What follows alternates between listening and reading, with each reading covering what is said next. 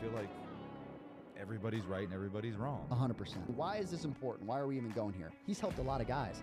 He's also not had success with a lot of guys. Come in with a purpose and they're very intentional with what they do and how they do it. From the majors to the sandlot, baseball and softball share space in one place. Welcome to the farm system. Pelato Pickle, episode 155, post ABCA podcast. Fellas, fellas, fellas. And the ladies. A little collab episode. Uh, I was out in Vegas last fall, a year ago fall. yeah. Did an episode there. Uh, we just got back from Dallas. We're in uh, Texas, still in Texas now. The Texas High School Convention's this weekend, so About we came came and crashed the house, stayed with the fam for a couple days. Yep. So we just want to do a little episode, little. Uh, I don't think it's technically 155 because it's not official, but uh, We'll yeah, just want to do a little recap. We had a, a coach clinic up in Dallas and Arlington at Cover All Bases, so we're going to talk about that. I spoke, Joey didn't. I want to hear takeaways just that from the event in general.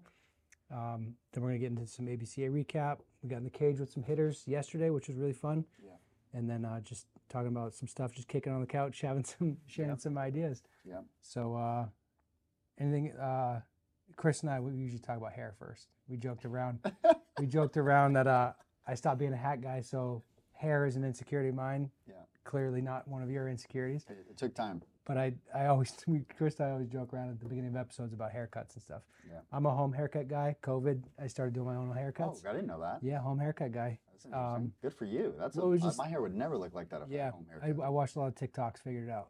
wow. Tapers, yeah, you got to figure out the tapers. Good for you. Um, but we joke around about hair. I could save a good amount of money if I did Yeah. that. Yeah. right. Figure that out. Yeah, it's not, it's it's not hard. I got the like I have a three way mirror. I got the mirror you hang up on the shower and then it opens up. So you got to just angle it, find the lighting. There's like one spot on, on this side that's like just grossed in, so it always looks weird. I'm gonna plug my barber here, Centoyo Barbershop, my man. There you you know, go. staying out in Vegas. Well, plug him up. I mean, You know what I'm saying? you probably keep him in business. Hey. How often do you need to get that cut? Keep No, it fresh. He's he's actually pretty cool. He's like one of those like celebrity barbers where he goes and cuts people's hairs out there. you know Oh, in you Vegas people too? come. Well, they, everybody comes into Vegas, so he'll go to like hotel rooms and he'll like cut them up right when they're in Vegas. So Very good. Good for him. Yeah. So, uh, honest question though, how often do you get that cleaned up? How to keep it fresh? Uh, typically, how long does it stay fresh? uh, yeah, like a week. Uh, no, uh, like like two weeks. I can, you know, I usually like every two weeks I'll, I'll get like a little haircut.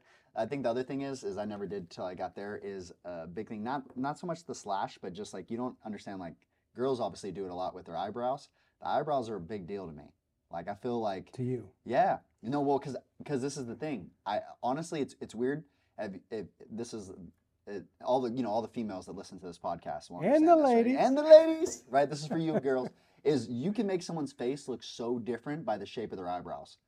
Like you know, like you ever done a dog where you like pull their face down and their eyebrows point down and then like Sure. open up? Like we s- we're so expressive with our eyebrows that for real, like the shape of somebody's eyebrows is like almost like give you a resting, you know, bee face. You know what I'm saying? So I'm getting a little insecure about my eyebrows. no, no, no, no, no. It's just like no. So I think that that's a big difference. I'm like, I can notice my eyebrows. I'm like, dang, my boy be hooking it up. So it's Yeah. all, it's all part of one thing. Very good. Good to know. So You- you two we- weeks. We started. We started about hair. You didn't know we're getting in the eyebrows. You know what I'm saying? Talking about all the hair. Didn't know. Yeah, I just know I'm a six on the top, and then I I usually just I mess around with it. I experiment. Yeah, I change. I do a lot of different. Uh, I do a lot of different products at different parts of the haircut. Like when I first get it done, compared to when later on, because I'm like you. Front of my hair like grows apart. I have two streams that go this way. So to get it to Yeah. do that and do its thing as it gets longer, want it gets I, I keep seeing that this powder stuff that people. I use do. it. You have the powder. Yep. I at usually- stages. I usually put stuff in matte finish, but then I like I go like this because I don't want it to be Yeah. look like I don't want it to be crunchy and hard. Mhm. There's a whole. there's This is the side. whole thing. Yeah, mm-hmm. yeah. That's why we start the That's episodes. with that. 100. Yeah. percent I got it. Also because my hair grows so uh, for a long time. Same thing. I couldn't get my hair to do what I wanted to do. And someone introduced a blow dryer to me and how mm-hmm. they use the blow dryer with like a like a sea salt, and then all of a sudden I could start making my hair do what I wanted to do. If I don't, if I didn't have at certain stages, Ocean hair is always good. yeah. If you don't, if you ain't got, yeah. There's some tricks. There's some tricks. Like it, it took until I got the system down, and I'm like, oh, okay, now I can, you know, do my thing. But, All right. Now that we've talked about the important stuff, Yep, got that out of the way. uh, coach cl- coach clinic. So the, the clinic was cool. We uh, we kind of threw it together fairly last minute. We had done it two years ago in Chicago. yeah, it was fun. Um, Chris up at, at K25 hosted this year. We had Cam my Monger man. at Cover All Bases. Can we stop real quick and talk about how he like threw me around like a toy? He's yeah, so I saw him and he was up. He's like, my boy. He's like, but he like, I was getting thrown around and I immediately was like, this is, I never had this kind of strength. Like this guy is got some juice. Like he was throwing me around like a toy, just saying hello to me. He was juiced up. Anyways, Yeah, he's the man. I think I gave him over under 12 hugs. I'll take the over. Uh-huh. Every time I saw him, I gave him a Yeah, hug. He's yeah, a very he's a great dude. He's just a he's got that big smile, very just good vibes type of guy. Yeah, for sure. Uh, so we had the uh, hitting and pitching coach from Wake Forest, Yeah, solid. uh, Corey. Just it, they it was great because they like all right, we got to go. Anybody have any questions? Mhm. They did that like four or five times. Yeah, Uh, when when They Corey, each other well. yeah, and the I, I just saw the first the part one of Corey's talk. Mhm. It's electric. I mean, he's a gamer. It's the the whole purpose of that. We were trying to bridge the gap between the the, the game coaches and the private coaches, and like Yeah. where's the disconnect? Because there's a disconnect for sure. where private guy be, but private guys tend to focus on the individual, Yep.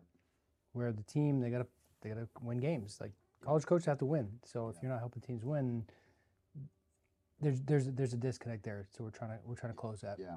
So uh, Casey Smith spoke, Ferber spoke, I spoke, um, Nate. Nate Headley spoke, and it was just a good event. It was timing wise, we just got completely off the rails because Corey, he was supposed to go for like 30 minutes. He went for like an hour and 10. Yeah, well, it was great. And we're like, just keep going Yeah, because he it was, was- he was flowing. he was so he got passionate. When he got passionate, I was like, oh, I see Yeah. the coach. Yeah, at that point we Thanks, just we like we are sending texts like all the people organizing. We're like, Yeah. just let him go. It's Yeah. it's his money. Can we also talk about his- swag game? You see, you saw the shoes he had on.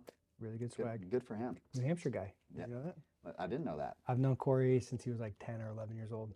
Yeah, So to watch his career, it's yeah, been. it's cool. Um, we don't talk often, but Yeah, I'm not even a a text- pitching guy. I would, but I'd, yeah. I'd love to play for him. Yeah. passionate, cares about his players, and just talking about competing at everything Yeah, was really Head fun. coach vibes. I can see a future. He's had options. obviously. About to He, uh, he, I think it's public that he turned down the Penn State job. oh, I didn't know That that. was that was on the table. He just he loves what's happening at Wake, and yeah, how do you blame fun him? things. How do you blame him? It's well, it's then you start getting into lifestyle with the kids, family, Yeah. um, just how far the dollar goes in North Carolina versus Pennsylvania. Yeah, You know, it's just different markets, different weather, different schools. It's just different. Yeah. So I, I he shared, and then to that point too as well, he also and the thing was that he, he mentioned he's like, okay, well, I'm a pitching guy at a hitting event, right? And it's like I already feel out of place, like why even asked me, but he did such a good job of painting like how they went about attacking hitters, and I think again reverse engineering that also as well, like it helps. I think like you're saying, like we're in the cage, and you're saying how you want to see from the front is you can see a lot of those like holes or how they're approaching balls or things like that, right? And so I think that he, you know, him pointing uh, those things out and also just giving an idea uh, you know, obviously from an approach standpoint, but also I saw also from like shaping a swing too as well of like where the game's at and how he goes about attacking.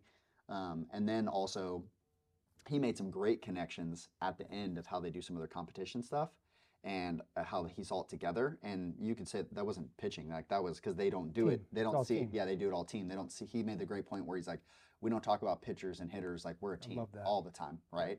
And so, um, yeah, I thought that that was great. Um, and then they talk about all their their competition about um, all that was like you are talking hitting because you're talking about team, right? And he doesn't seem as different. So it was a great. Yeah, I, I, I thought overall he was just solid, just from his mentality. Like it, he seemed obviously massive culture guy. Like I could see how that was so impactful, and then also his um, even to just stepping back in. Um, uh, what was I don't I don't know the hitting coach's uh, name. What, what was the hitting coach? DeCento, I believe. Okay. I forget. Yeah, yeah. So he look it up real quick. he uh, he was also really good, and he he stepped back in. You know, when he was up there talking, and was like, "Hey, I also want to point this point out about him," and like they just complimented each other well, not only like from fit actual uh, like a real compliment, but also just from the different personalities. I thought that it, it made sense, like the culture that they had over there, and like just both of them being passionate and you know how they talked through it. So I thought that was good. Yeah, Cilento. Sorry, Cilento. Bill Cilento. I knew it was close to that. Yeah, Yeah, when when Corey came back in, like Yes. he gave a f- fiery, yeah, so, like rousing support. I cl- I started to clap. I was like, yeah, you got somebody that's in your corner like that. for sure. Think about that as a team. Yeah, I loved when he was talking about how they don't do pitchers meetings and hitters meetings. It's Yeah. a it's a team meeting. Team meeting. Usually like pro ball, it's like the pitchers have their meeting, the hitters Yeah. have their meeting. Yeah. Catchers they have would- their meeting They would decide they would like everybody on that roster knows what what hitter they don't want to lose to. Yeah. Like this is the guy that we're going to key in on. Like this player. Yeah. We're trying to do this to this guy. And then the know. whole team is rallied around that Yep. in game. So Somebody executes. somebody gets a guy out. It's not you know. Sometimes you know it's the guy that you're trying to get, but it, it places such an emphasis on it. And Yeah. It's, Well, and also keeps the I feel like even the dugout engaged, right? Because the dugout's like, oh, hey, th- you know, it's like knowing inside information. You're like, oh, he's about to attack him with his, you know, his sinker, you know, down and away, and this how, and then he's gonna now he's gonna go to chain. It's like you're you're no, you're in the game, right? You know the game plan, you know the background. So again, another culture thing, pretty good. what was your what was your biggest takeaway from that event? Hmm. Uh, I'd say probably my biggest takeaway, I think, is well, kind of been the the takeaway of all of it. I think anytime ever we all get together, it's like seeing things. And I know this is going to tie into what we're talking about later, but seeing things all from like different lenses, and then also at the same time though, there's so much overlap, right? There's so much overlap. Like we obviously all have the same goal, right? We just all go about it in a, in a different way um, of trying to do that, and so it's just super interesting. Um, also, I think someone said this to me a while back ago is there's a lot of ways to like develop a, a player. And so a lot of times, like, you know, we're attacking this thing to help a player in, in, in this way, but there's so many things, even sometimes as well, like, you know, the culture, the mindsets, and like all these other things that go around with it. Um, is sometimes we don't even know. Like, I think when he he came back up and pointed that out, what was his last name again? Uh, Cilento. Cilento. Yeah. So when when he went when he came back up and he pointed this out, he's like, I want to point this out because he'll never say this about himself. Is how consistent like he is, and I think that's the thing. I always say like you need to listen to like someone that's successful. You need to listen to their words, but also watch their actions because they talk about the thing that they have to focus on, and that's you know it's something that their mind's really on right now. But they already do all these other things that are what also are their foundation, right? Of like what makes them them. Um, so I think you know again, listen to what they say because it gives you an insight into like what they're really focused on. Because maybe watching what they do might lead you somewhere else, but also watching what they do because there is you know some things that they don't might not focus on that they just do naturally because it's who they are or etc. You know, so I think that was Yeah. some of my bigger like overall from the whole traveling time right now has been my focus or takeaways. My biggest takeaway from that event, it was not a specific piece of information. It was more just culture. Of Yeah. I had been in the weeds a bit on Twitter leading Mhm. up to the event, Yeah, so yeah. it was just nice to be around people that, like, I want people to challenge everything I say. hmm I want people to poke holes. I want them to, to, to challenge the information, truly, honestly challenge the information. Mm. But in that room, it felt like everybody was trying to get better. Seeking truth. Why'd you do that? Uh, it was it just more. It felt collaborative, not combative. Exactly. And I think that's the big point as well, right? It's like, for example, like if we're actually going to get somewhere, there has to be, I always say, like, and again, like, biblical thing is like, speak the truth with love, right? Where it's like, again, we're, we're trying to get somewhere and it's, it's not just like, I want to debate you, I want to debate you, right? Like, there is a, a thing of like, no, no, no, like, we're like, we're both right, we're both wrong, right? Like, let's try to get towards, because we're both wrong about things and like, we're working towards the truth, right? And like, we'll never get there, right? Like I always say, Well, and the truth, it already exists. yes, Like that. That's one of my biggest things is, if we identify something, Yep. that already existed. yeah. We're just finding We better didn't way- create it. We're finding better ways to understand it, better ways to communicate it, it, better whatever. ways, better ways to help other people Yeah. understand it. We're not inventing anything. No, It, it just it everything already exists, yes. and it's like that's been my approach this whole time is just Yeah. try to understand better. Yeah. So that I just I just enjoy that. Yeah. Specifically, like ABCA as, a, as an event, Yeah. as a weekend, as an experience. Yeah. Just collaborative. I was going to say also a note with those special little breakout groups, little campfires. We got to talk about the campfire too. We got to get put slide that in. Okay. Is the, um, the other- those little break off is like there, for example, right? Like you have your main stage. Again, they're going to go over a lot of this information and those things too. But those type of break offs are like almost like cutting edge, like where like you know it's like Yeah. almost brink, like like hey, this is what I've been on, but like I'm still we're still, you know, again like It's percolating still. yeah, yeah. Where sometimes the main stage, it's amazing, right? Because that as well, right? Like people were sharing up there. Not, not that. uh, Again, there's obviously amazing ideas and the great speakers. I went and watched Darren Everson right after Jay Johnson. Like the, the room was packed. I've known Darren for years. Same thing you as well. And uh, I think I met the first time we were like all kind of together. I think for him. But um, in any case, I think the uh, thing with that as well is like it's great because you can go there and this is like this group where it's like, hey, like we're willing. This is a very open-minded group when you put everybody together, and um, again can also have its own little culture, right? Like those little groups that get together like that can have their own little cultures that are great. It's off-site. There's you know there's this uh, you know there's this different vibe to those things. Speaking in front of seven thousand people, Yeah, you tend to play it safe yeah, 100%. sa- safer. Yeah. which is understandable because you can't like the so we had a we call it a campfire Mhm. because it was kind of dark and we had to like move into a corner because there's a waterfall Yeah. a water fountain that was like loud so, So- we just we had like, tucked in this corner you just happen to have these No, lights in your bag no, no, This is that. This was the most. Was, we walked over the corner and we're like, man, it's just kind of dark over here. And I remember you literally saying like, I wish we had lights. And then I was like, and you in my head, I'm like, dude, I have lights in my I have bag. I Like, have hey, we got these cool lights that they had on sale for like Christmas or New Year's. There's some sale on Amazon, and I was telling guys, I'm like, I'm like, yo, I don't know what I'm gonna use these lights for, but it just seems like a good idea just to Yeah, have them. meant to be. You never know, right? And then all of a sudden, I took them with me on the trip because I'm like, the guys aren't gonna use them, and then boom, like we end up using these lights. It's it's it was cool. Yeah. yeah, it turned out to be cool. but that that talk i mean i feel like we talked about timing for an hour yeah, like detailed in depth yeah, and Well, 'cause we- simple things like uh like I would I just pointed across the room like who here measures timing and I was like do you measure timing do you Yeah. measure timing and it was like eight out of ten don't measure timing have no way to measure timing Yeah. and then it's like well what is timing how do you measure timing exactly. and if you can't I if you you can't question? measure it like we have to have a conversation about what it even is What's to the be even, definition? to be able to be able to try to think about how to measure it Yes. and like I've been in the trenches. This was part of my talk at the at the clinic. Was part of my role with Pelotero is I have I'm doing the architecture of the website and how we're collecting data and what does it mean and it's really shifted how I how I think Mhm. because I have to. It's Yeah. it's you you you can't, I- in the in the talk I said you can't automate opinions Mhm. and opinions matter, Yes. but at some like an opinion is a data point. Yeah. So what does it mean? How do you measure it? Yeah. What's the application of it? Mhm. And I think I, I feel pretty confident saying that like the way that we're attacking problems with Pelotero is different. Yeah. I tend to feel like we're ahead Mhm. because of where data is right now, where technology is. Just how we're thinking about solving those problems Yeah. is is not universal in the Yeah, space right now, and that's our that's our challenge is to get more people to think like that. Like I saw, I saw some of the stuff yesterday, and it's uh, definitely not a hobby. That's what I'm saying. I always I always know when people understand what we're talking about. For sure. every I'm talking every single person that we talk to, when they when it clicks, they go like this. Every single person they, they tilt their head back and they look up and they go, "Oh my God, that's that's that's, what cool. you're doing."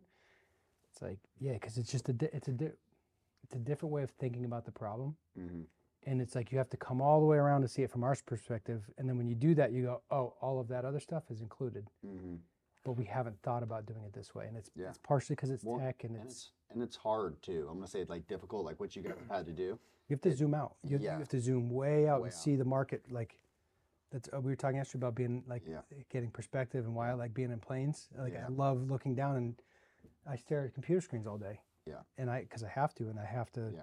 Be so focused about this little detail. But after but years, you have to zoom out. But after years of being in the trenches, after years of Sure. coaching, after years, like now you look at computer screens and can make you know stuff, the, having that experience, that Yep. unique experience, I think is just is walking big. the, walking the floor at ABCA, yeah. the way like I walk by a booth, Mhm.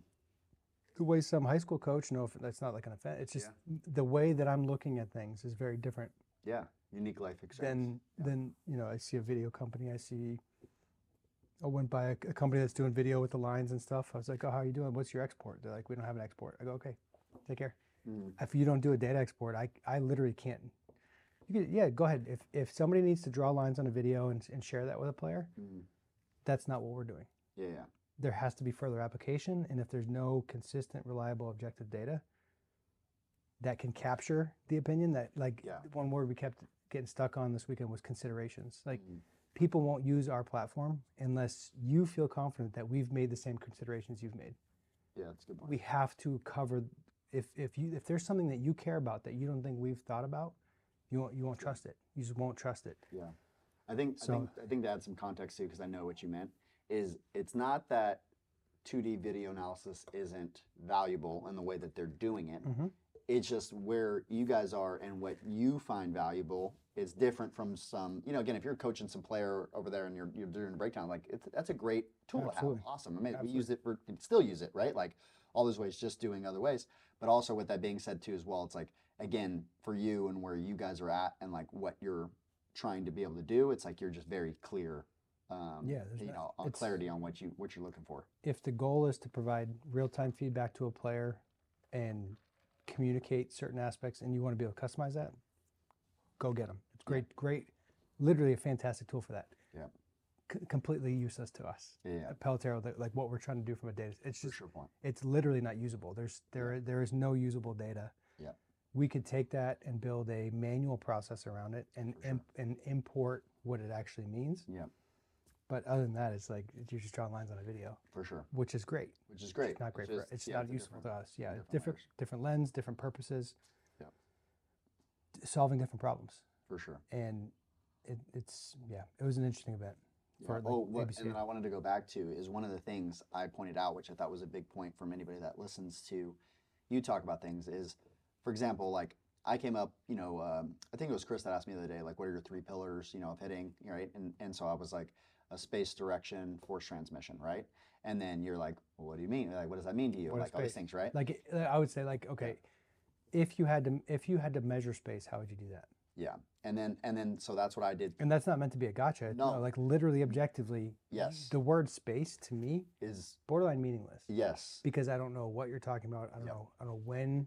Exactly. I don't know how. I don't For know sure. why. So if I don't have the context for what you mean by the word space, which Yeah. for you just casually saying space, Yeah. you have all of that. All that. And then if I go, all right, well, here's a video, here's a player, Yeah. define it objectively. Yeah. How do I compare one player space to another player space? Yeah. And then is there, are we just defining it to define it, or are we trying to label it good or bad, yeah, pass, fail? Which which kind of to like I was saying today, like kind of where I got to the other side of that. But I, what I meant by this too is I did that I did that to you, right? Like I, I pointed that out. I was like, you talk a lot about timing, right? But I know because I've heard you talk so much and have spent so much time with you when you talk about timing. To you, timing is a deep combo about a lot of different things. You have internal timing, right? You have timing of like who, what, when, where, like what are we, t- you know, like there's all these different aspects of timing, and also it includes movements, it includes ball, it includes, you know, what the pitcher's doing, it Yeah. includes all of these things, right? And so, um, and then like you know the the barrel's timing comparatively to the body, you know, like all it includes. I know that it includes all that for you. So when we were in front of the group, I had asked you that, right? And I'm like, hey, like, because I know when you What say timing, right? Like I I have a better understanding of what you mean by that, but could you open that up? And then that's when it turned into this large convo, not like, oh, I'm just timing this ball to this bat and that was it. It's like it was it's much that's why it could be an hour plus long convo that never was, you know, can be yeah, concluded. and right? I, I actually really like the way that, excuse me, the way the way that conversation broke down. So I'm gonna do it to the camera, Cody, you, you- if you like this or not. So we, I started doing like this on like on the table. There was a table. I had like a bunch of You had three- cups, three stuff. We were talking about light cups. switches, Yeah, turn yeah, on off. yeah, yeah. But in the in the spectrum of timing, like there's a window where you're going to be where on time is available. Most players try to be on time. That's there's one perfect on time, where it's on time, on time, on like perfect, perfect. moment. One there's one perfect. If you're you can be a little bit late from that and still have a chance. Yeah. Like you got a chance. You're going to be rushed, but you can still have success. If you cross a little bit further into that threshold, like between perfect timing and a little bit late, the, the margin of error is so slim. If you go on the other side of that, you can be early and, and extend time. You you now have time to work with on the other side of that. Mhm. There is a there is a threshold where you can become too early. So there's failure on the on the early side and there's failure on the backside. Mhm. But you always want to like you're going to have much more consistent success long term if you're trending towards being early on the front side Mm. because there's more margin of error. Yeah. And like then- that that whole conversation, then it's like, well, how do you measure that? And like, what if Yeah. the guy throws hard, or if the guy throws soft? That that amount of time between release point and, and contact changes. So it's like, and in, in the cage today, Yeah. the hitter we're working with, it's like every swing we're switching bats. We, we work to the point where we're doing every swing, every other swing.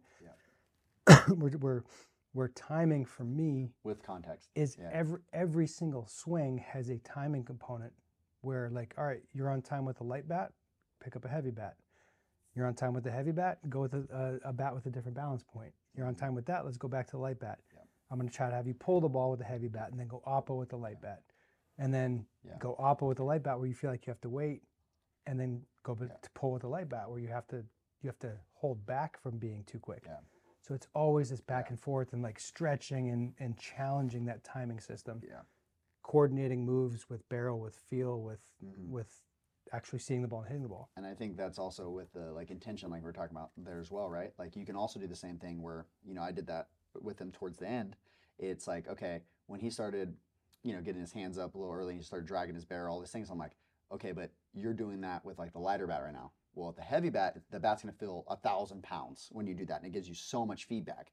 So then, you know, he, we went to the heavy bat, right? And it's like, okay, then the move tightened up again because it has to, right? It just And has go to. back to light and bat. then we go back to the light bat, right? So it's like, And then it feels good. So you try to do Yeah, you try to do it extra good. yeah, 100%, and then you ruin it. Yeah, it's like what, I, I always say, like, oh man, like I hit it so good and I wasn't even trying. What would happen if I did try? Like, Yeah.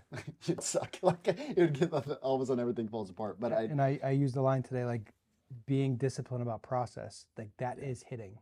It's not about adding more. Like oh that one's really good. Mhm. Add to it. Add to it. Yeah. Like are you going to add to it in a game with success, or are you just going to take a good swing and, and deal with the result? Yeah. That's what being a professional is to me. Yeah. It's knowing what you're trying to do, execute it well. Mhm. Yeah. Made a good pitch, got me out, or hit the ball hard, got me out, or yeah, just, I chased. What do I need to adjust? The whole game is feedback, and that I, I've talked for years now about this. Like the sixth tool to me is awareness Yeah. and learning how to become aware and how to pay attention, yeah, it's huge. what to pay attention to. You can't make changes or make adjustments if you don't have awareness. One of the scariest things that ever happened to me as a coach, I had a, a kid that was in my program for like three or four years. We're playing a game, and it was like a Monday game, or sorry, it was an early morning game. It might have been on, I don't care what day of the week. It was early. It was an eight o'clock game. First batter, kid hit a chopper to second base on turf. It was like a three hopper, and the kid came back to the dugout and he goes, "Hey, did I get on top of that?" I was like, I, I like it was like 400, 400 the other night. Yeah. It's like I don't even know how. I don't know how to respond to that. If you don't know that you got on top of, you hit a chopper, Mhm. and you ask me if you got on top of it. Where what is the basis of conversation? It terrified me as a coach because I'm like, how did that? How did I let this happen? Um, Um, and it was it was terrifying. yeah. Absolutely terrifying because how did how did I let a kid get to the point where he's 14 years old hitting a chopper, not knowing if that many got on top? Yeah. Yeah. You you You- scary. You made, uh, and again, by the questions like that, when we ask those like clarifying questions, I think are really good. Like when you said like spacing and direction, when I realized, you know, obviously that at night, because also too, with the mindset that you've been in, right, and you're looking at like, okay, how do you measure? How do we make this like scale, right? Like, how do we do this and help more people, right? Also, uh, you know, for me, it's like, well, I haven't had to, right? I, have, I haven't had to. So because of that, then it led to the conversation also we got into like with well, like I defined it in a different way. That's like a quicker thing. And so I wrote it uh, here as well. It's like, to me, spacing is creating time and direction is extending time. So, again, a different way of looking at it where it's like my space, like how I create space, right? And how I'm able to create more space if I need it, I can create time, right? And then my direction, right? Like you're talking about too, like out there, like I can extend time, right? If I need to.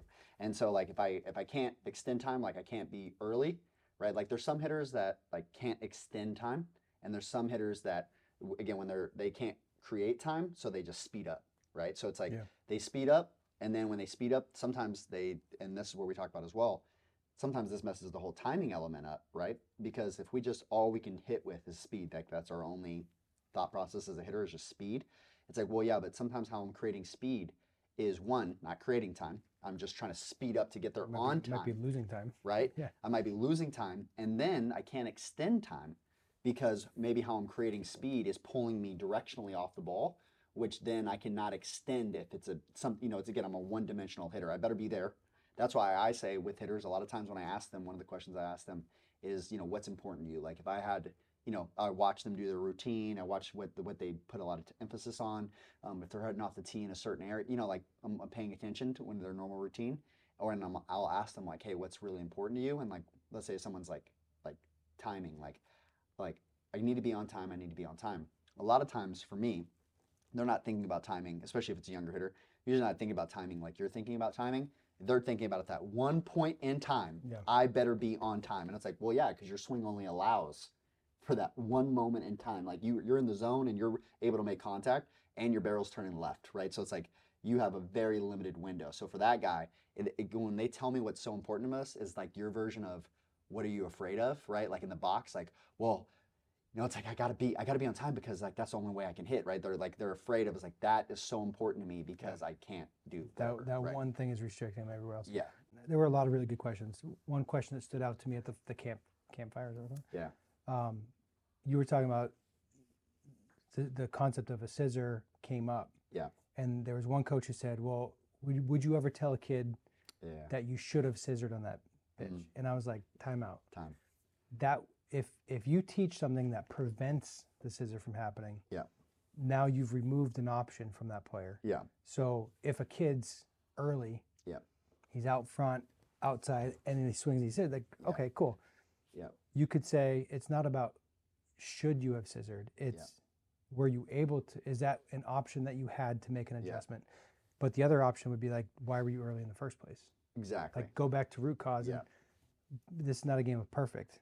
No. So when you're early, Mm. is that afforded to you? Yeah. Because there are different ways to swing where you cannot do that. Which you're, if you're pulling off the ball, you're leaning back, you're all these all these different reasons, push knob to ball, like Yeah. a lot of reasons you can't do it. Yeah, making sure, uh, like as well, right? Like when we're looking at, like again, a lot of times people think too.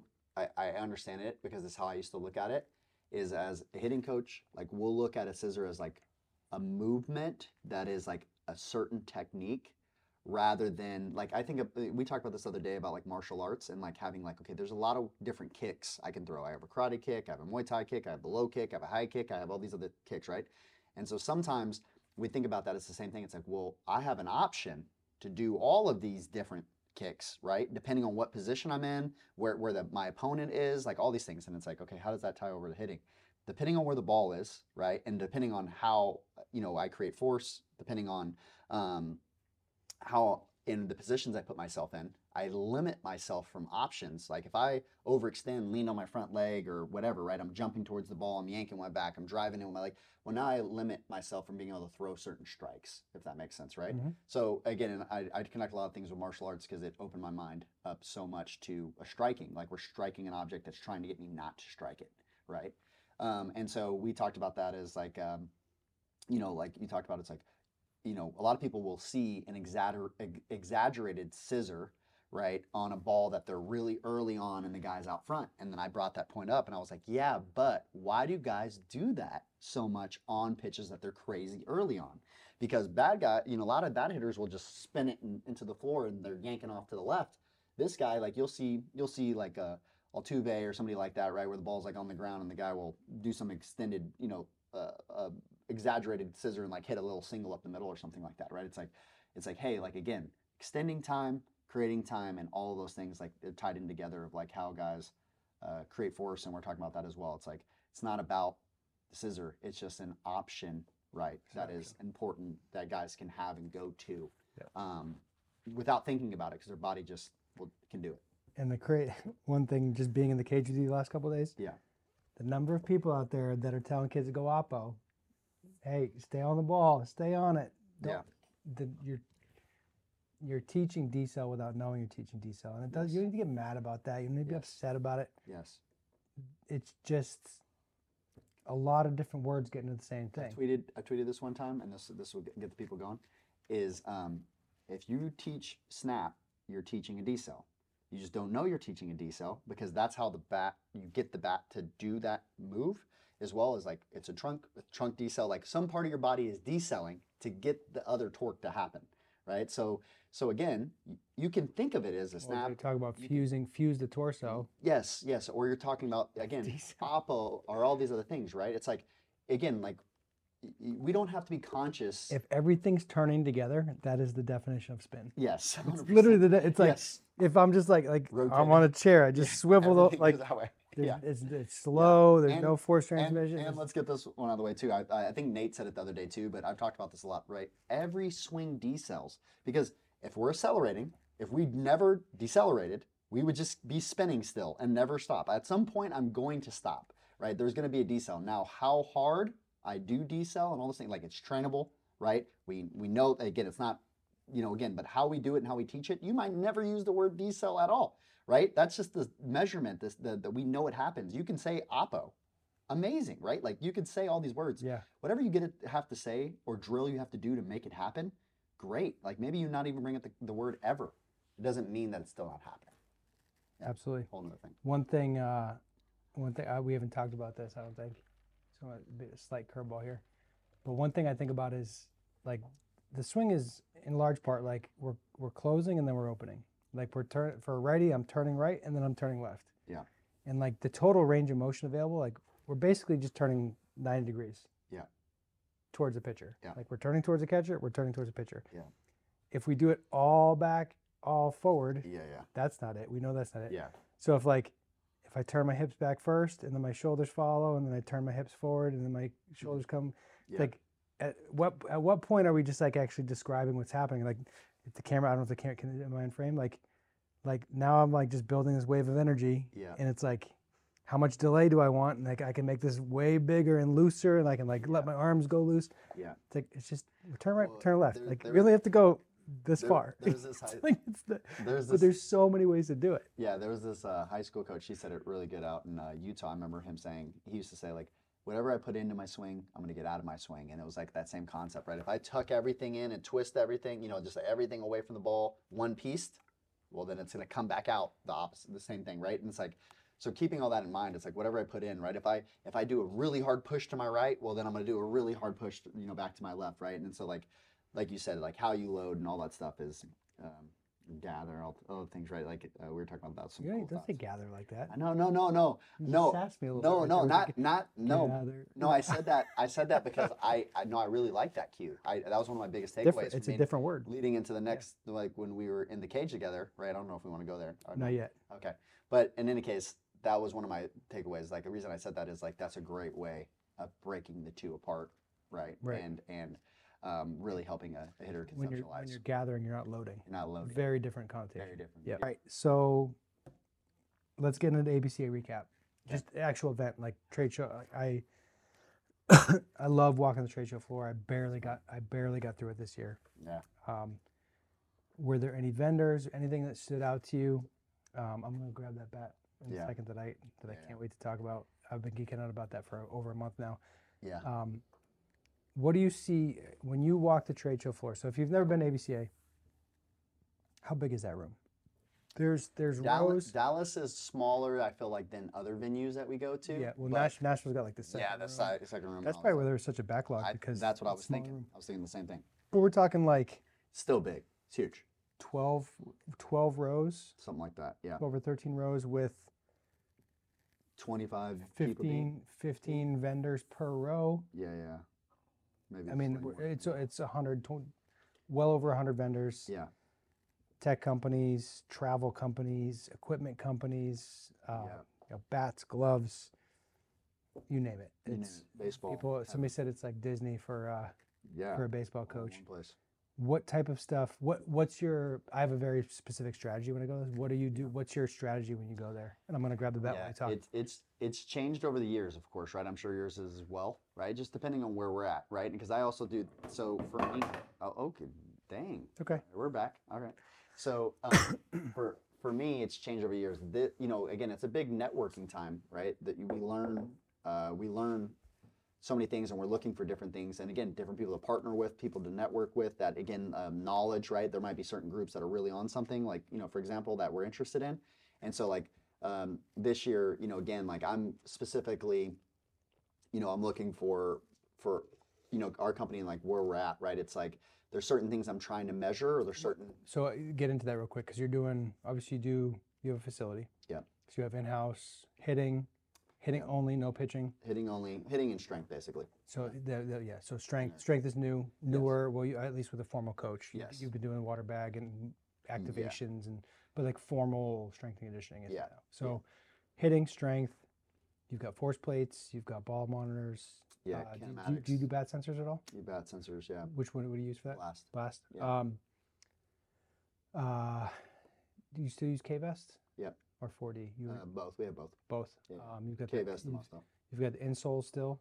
Yep. Still using those or? Um, well, because our force plate can do can measure pressure, pressure, right. um, and then but sometimes we'll still use it because we don't have pressure underneath the front foot. Yep. Um, so sometimes we'll use those as well and like integrate it Yep. together too. So. And then on the strength and conditioning side, are you using tech over there? Any like VBT Yes. or So we have um, we have a flywheel that like measures from there um, as it well. measure? What does it measure from there? Um, uh, the exact measurement. Do you remember off the thing? Yeah, it, I didn't it's, realize there was measurement. Yeah, there. there's measurement. I know Fly- it's like the cool thing about that is like what you put in is what you've. yeah, you it's have gonna you pull create your own, yeah. Yeah, you create your own like eccentric. Same with the same with the water bags. You you only create as, you create the force that you have to deal with. Yeah, except for the uh, the obviously a flywheel. It's much more. It's not a. It's a very much more controlled load. So again, you get different effects. Um, but yeah, um, or load. Um, yeah, so we measure from that side. Obviously, you know, where you can also just tracking obviously your weights over time, like all that stuff as well. And then also Steve uh, as well coming in. Uh, there's uh, we do force plate readings. I was obviously, gonna all I was gonna say I saw that the other day. I didn't know you were. I saw somebody doing like vertical jump on there. Yeah. So, uh, But it's one. counter jumps. It's one big plate. Like the, the we have Hawkin plates here. Yeah. And we do some. Uh, if you're familiar with isometric mid thigh pulls, Mhm. there's a one of our friends has a he created a, he's a patented device that uses it's a belt Mm. version of it because if you're doing the mid thigh pulls, the grip strength versus a belt, you're, you're really testing your Yeah. grip. You're, you're testing upper body grip as much as you are lower body. Got it. So we do a lot of stuff with uh, jumps, like a squat jump, counter movement jump, and then compare that to the force numbers because it's Yeah. all different loads and different. Yeah. The, the way you load can you can get insight into how the athlete handles forces and, Yeah. and whatnot. So, So yeah. So really, I, I'm fascinated by that side of it. I'm not Yeah. certainly not the expert in it, but I'm fascinated by it. Yeah, so uh, uh, Steve had been doing it uh, with uh, A's for years now, but the difference that he had with us and where he's like nerding out right now is because our force plates are two different force plates. You can measure asymmetries between each leg, and like especially if they like this, the, you know, they when they accept force, they like to lean into one leg or another, or they like to twist or whatever, right? So you can get all that, and then also too, we can also do it on one force plate, uh, where sometimes we'll do it on the back one. We do multiple readings, where if we want to just look at pressure and seeing how they're shifting into their feet and where they are, that also tells you a lot about like muscle activation of like where they like where they're sliding into or where they might have an asymmetry or something like that. Um, and then obviously that gives us a baseline also too for training and retesting and all those things as well. And then obviously you have within their individual programs like when we're stepping up, you know, like you know, uh, just as we continue to overload, you know, as well, like we, we're monitoring those things as well. And Yep. then also if I let Steve have his way, I'm sure he would every every toy every every week we're we're buying more and more stuff. But Awesome. So oh oh sorry, I forgot to do the nerd the nerd part. The nerd part is with the athletics, he didn't have cameras that were synced with the force plates. So now they're synced together so he can see the forces and then what they're doing. So he's only been able to look at the force and Yeah. read it from that way. Yeah. Having the video with it is a game changer. Yeah. Yep. and that's like uh, with us with the three motion. Yeah. We have we can do a vertical jump with Yeah. a phone, Yes. and then you get the when you do it now you get angles, lines, joints, Exactly. all that kind of stuff. Yeah, with- through through a camera. It's Yeah, nasty. And then correlated that over with do obviously that do that on a force plate. Yeah, yeah, yeah. yeah you start you start cool. telling a story. Yeah, it's fun. Uh, so with the context of all that that you're doing, Yeah. you hit the trade show at ABCA. Yeah. Blinders on, Blinders. get trying to get stopped every five minutes. yeah, yeah, yeah. I'm, well, so this- when you when you walk the floor, what's your? Because I I mean I didn't get to start really walking the floor until the last day at like Mm. I had like two hours to walk the whole floor. It was Yeah. rushed. What's your? What are you looking for? What booths? Like certain booths, you just be polite and you say, "Hey, thank, keep good luck," and then other Yeah. people you stop and talk and. yeah. What are you looking for? What value are you looking for?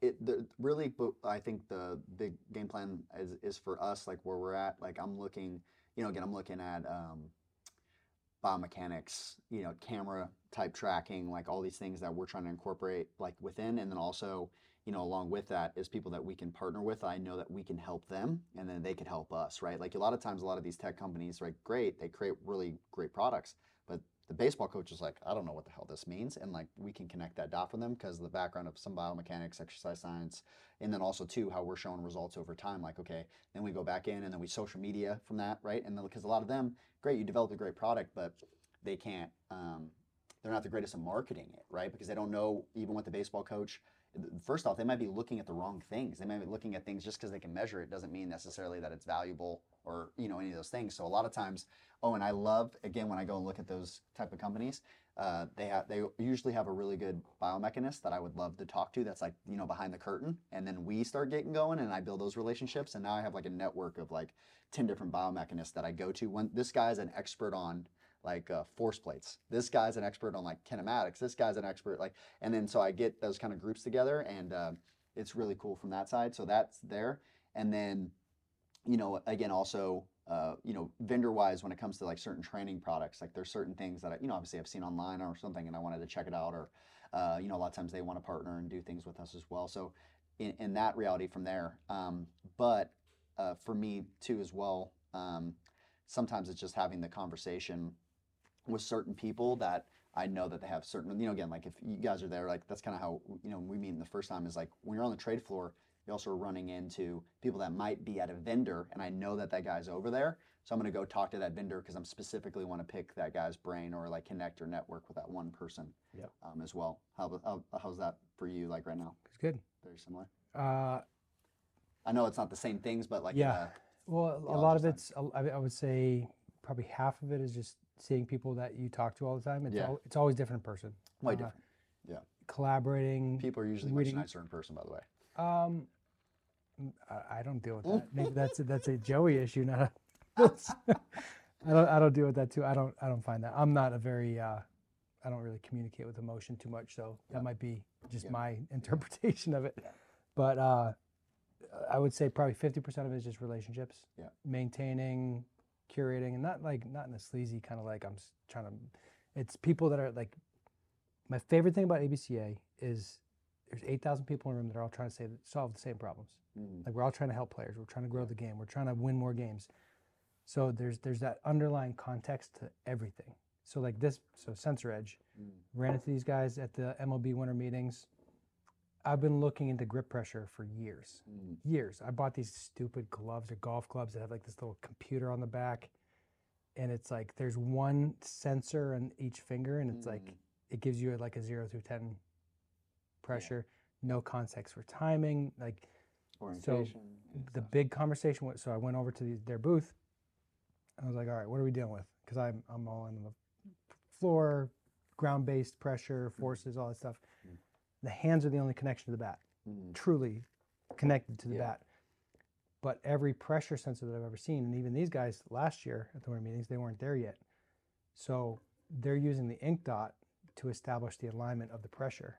Because in golf, it's easy because you got a club face Yeah, yeah. you know you know where the club face is and you can always align it Mm. the bat's round so how do you know i need to know relative to the pitcher and golf it would be relative to intended target you know Yeah. what's your target line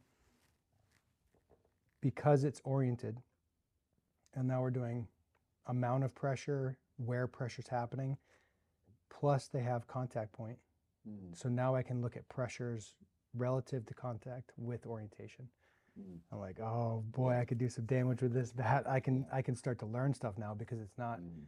one of the biggest issues with tech is it creates a bigger time burden. Yeah. Like it's supposed to make your life easier. Yeah. I, I'm confident you feel that pain because as as like when you try to be an innovator, if you're an early adopter with things, you get a force plate, you get K vest, you get a bat sensor, you get HitTrax Oh, you gotta go in the weeds for a minute. you you got to figure out what it means and like if you don't have a relationship with your hitters to know like all right this is what this guy's doing this is what this means Mm. you become the translation Mm. that you become the translator of Mhm. the technology all right this number means this this Yeah. number means this when this is happening th- this is what it looks like when that number says that Mhm.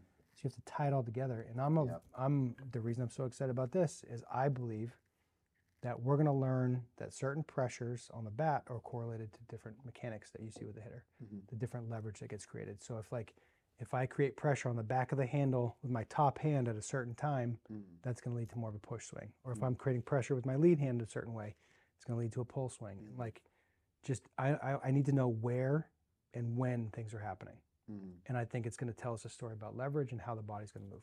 And I'm geeked out about it. Yeah. Abs- like absolutely geeked out about it because if I can start to take this data, correlate to the to the swing mechanics, it's Mm. going to give me better ways to find better drills faster. Yep. Because ultimately, what we're trying to do with Pelotero is we want to make good decisions faster. Yeah. And if we can understand, like, all right, this specific pressure on the bat Yep. correlates with this specific swing move, Yep. which correlates with this bat path, which causes these problems. Mm-hmm. Like we're just we're getting down the rabbit hole to a very Yeah. like what's the what's the bottom? How deep can we go?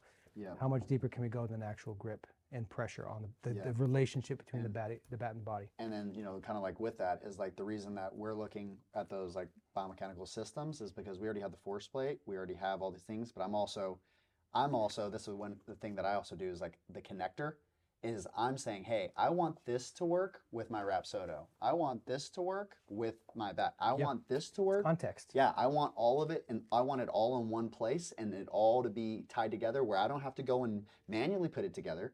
I want it to work, right? So then they, yeah, exactly. Hey, so then Sarah, sign up. yeah, nice to meet you. Um, yeah, so that's where I'll go to the companies, and again, I'm pushing from that side and saying, "Hey, I need this to work with this."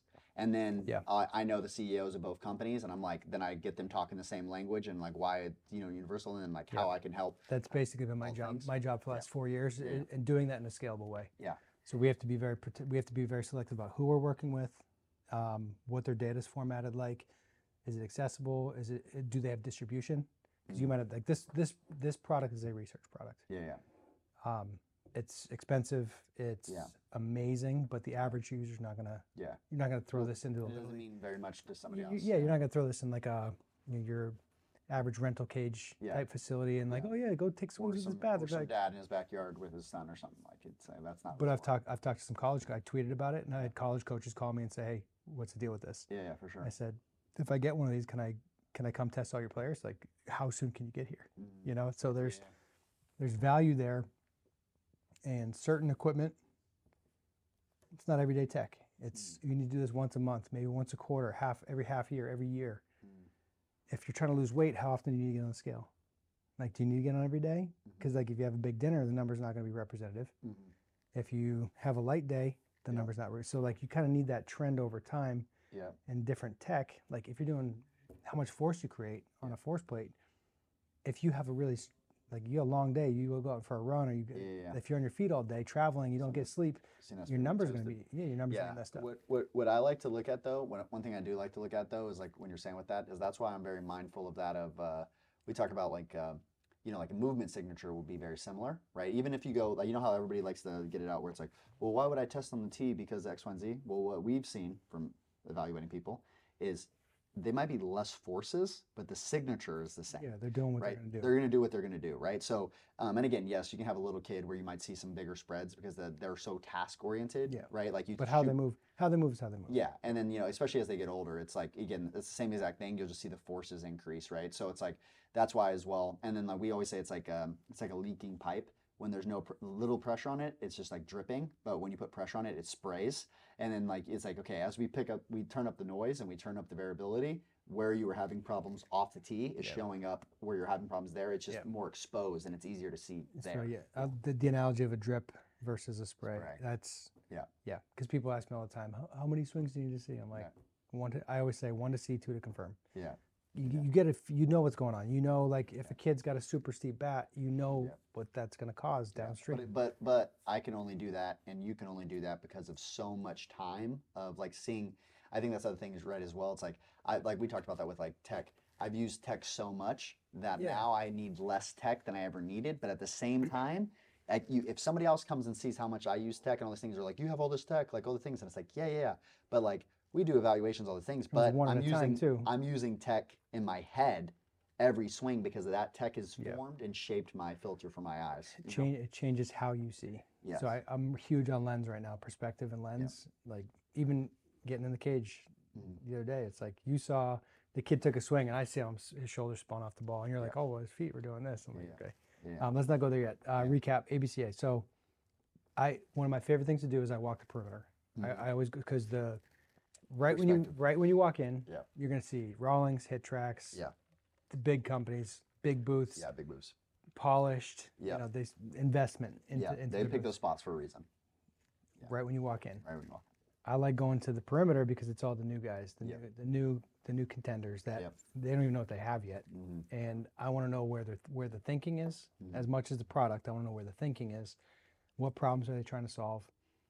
Chicago had some really, really good up and coming vendors that didn't make it. Yeah.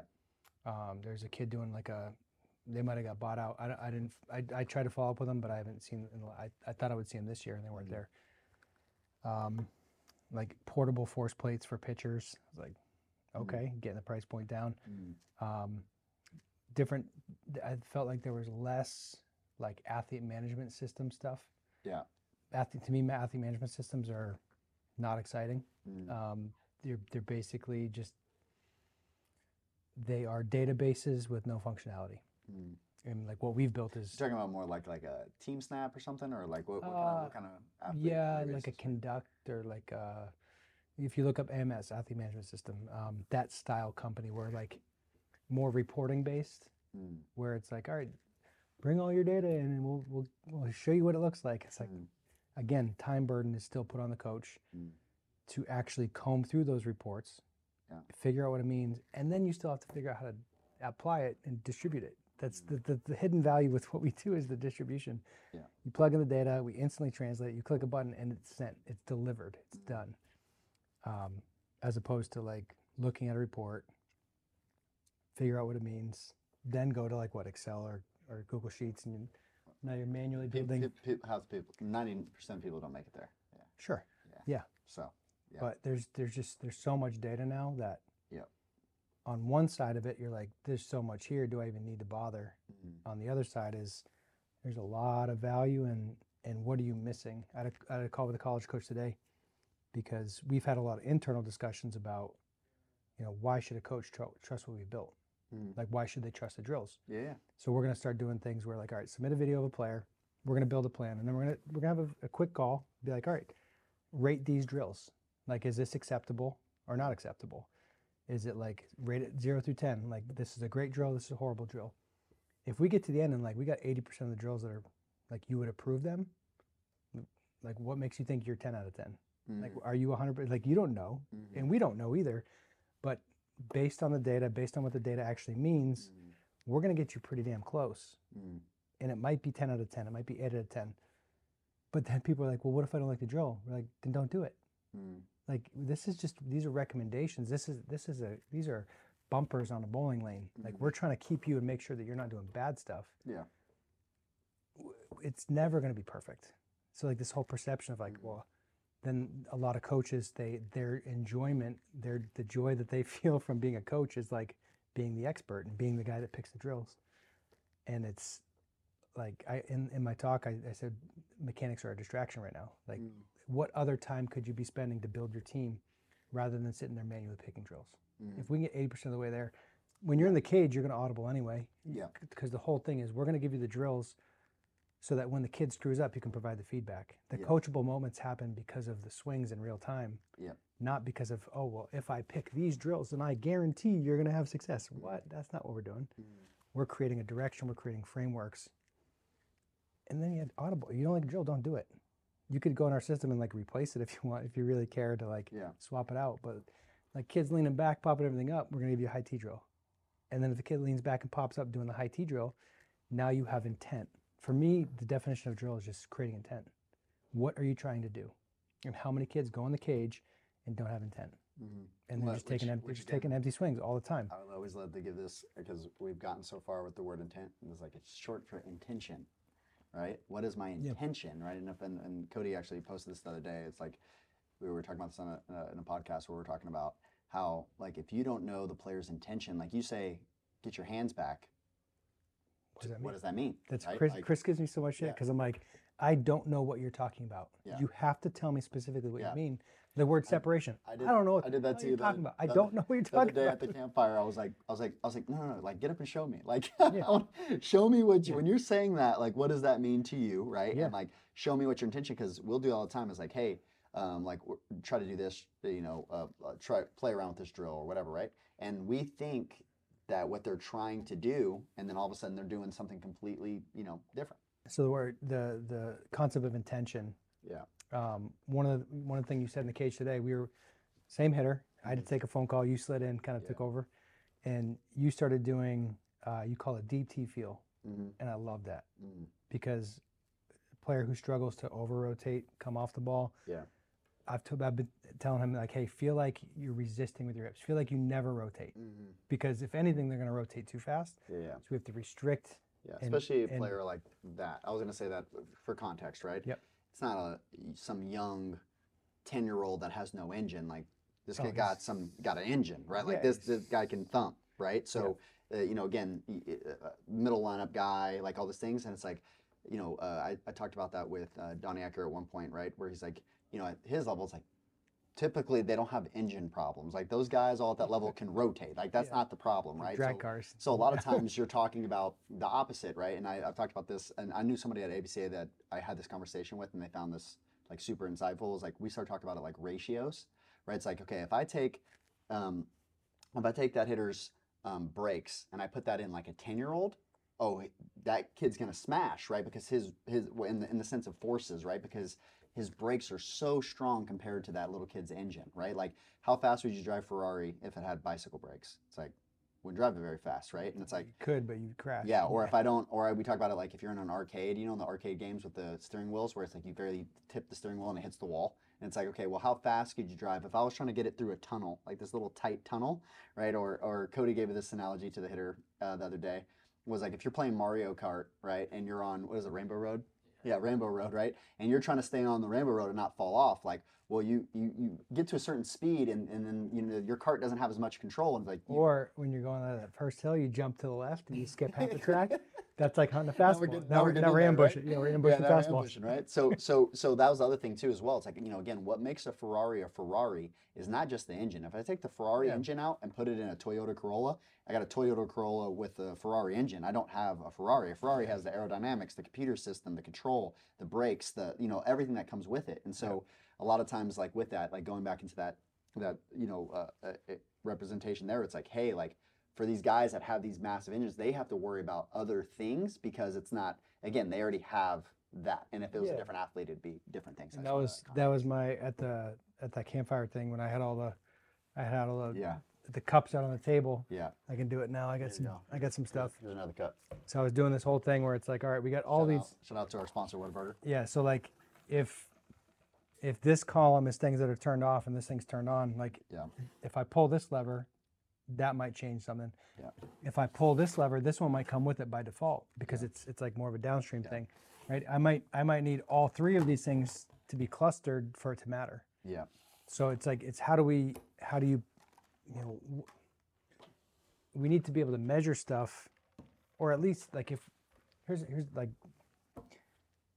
doing this with like one player is hard. Yeah. Doing it with 10 players is hard. Yeah. Much harder than one. yes, You start doing it if you have a facility, if you're dealing with a volume of players, Yeah. it gets to a point where there's you can do it manually. Yeah. You can. Mhm. That system relies on an individual so much. Yeah. In a business setting, that's not good. Yeah. But then you get to a certain point with volume where it's it's just there's too much data. If you start getting into motor preference stuff, and now we've got there's literally 14,000 combinations of motor preferences. All right, so we're picking back up. We had a camera overheat, Yep. but I'm gonna try to get back in flow. We were talking about like in the cage.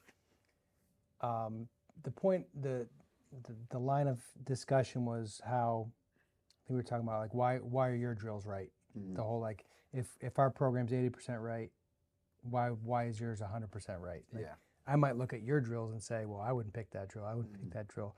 Yeah. Ultimately, it's about this this volume of data that we're collecting. When wh- some of the, the benefits of tracking the data over time is we can understand the changes that are happening. When you start stacking data sources, like you get your batted ball, your bat sensors, force plates, Mhm. kinematics, game data, like there, there's a lot of stuff that you need to measure. um, timing data. yeah, t- well, the in-game Yeah. stu- in-game stuff that we're doing that nobody's doing. Well, Um, I, I thought you meant uh, uh, pitch tracking because I know that you guys do like pitch tracking and Yep. as well, which I know is all which the game stuff is in there. Yeah. yeah. How about like stuff that we're not doing yet in that app Yeah. because it's too advanced? Is Yeah. I need to know your your gather timing and your contact timing. Mm. You can start. We, I have adjustability numbers on Major League guys by, like if if you can be on time on time to a fastball and you can be on time on time to an off speed. Mm. To me, that's the definition of adjustability. Yeah, If you don't measure it, Yeah. you don't have it. Then you start stacking in. I was talking about the motor preferences with, literally 14,000 combinations of motor Mm. preferences. And it's not meant to be like the end all be all. Mm. But if you're looking at things like a flexion leg Mm. with regard to weight shift, Yeah.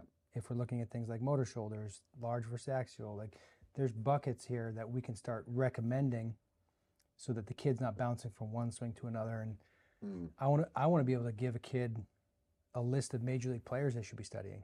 Mm. So like, should you swing like Ken Griffey Jr.? Should you swing like Jose Bautista, or should you swing Yeah. like Albert Pujols, or Yeah. an Alex Bregman, or Aaron Judge? Like, Yeah. how does your body profile, not even just from like a size standpoint, but from a how does your body seek balance standpoint and Well, create force standpoint? And that does So we're not steering kids down the wrong path. Yeah, and I was going to say to that as well, right? It, it also too is something we talked about this like physical structure standpoint too. Is like okay, before you get into motor preference, like you know the structure of your body does. Like for example, if your guy has really long arms, like looking at a guy that has really short arms, like it's gonna le- you're gonna get different looks. Or again, if this guy is 230 pounds and you are 150 pounds, like soaking wet, and again like uh, don't have the engines, don't have all these other things that you know it comes from a force perspective and all that stuff too. It's like these are things to be mindful of. But again, it's all of that is adding context, and it shouldn't just be just because you guys have the same arm length doesn't mean that you move the same, right? Yeah. Um, but it is all of those things together, obviously, of considering these things. There's MLB comps for a reason. It's like MLB comp, but a much more detailed MLB comp. Yeah, right? yeah.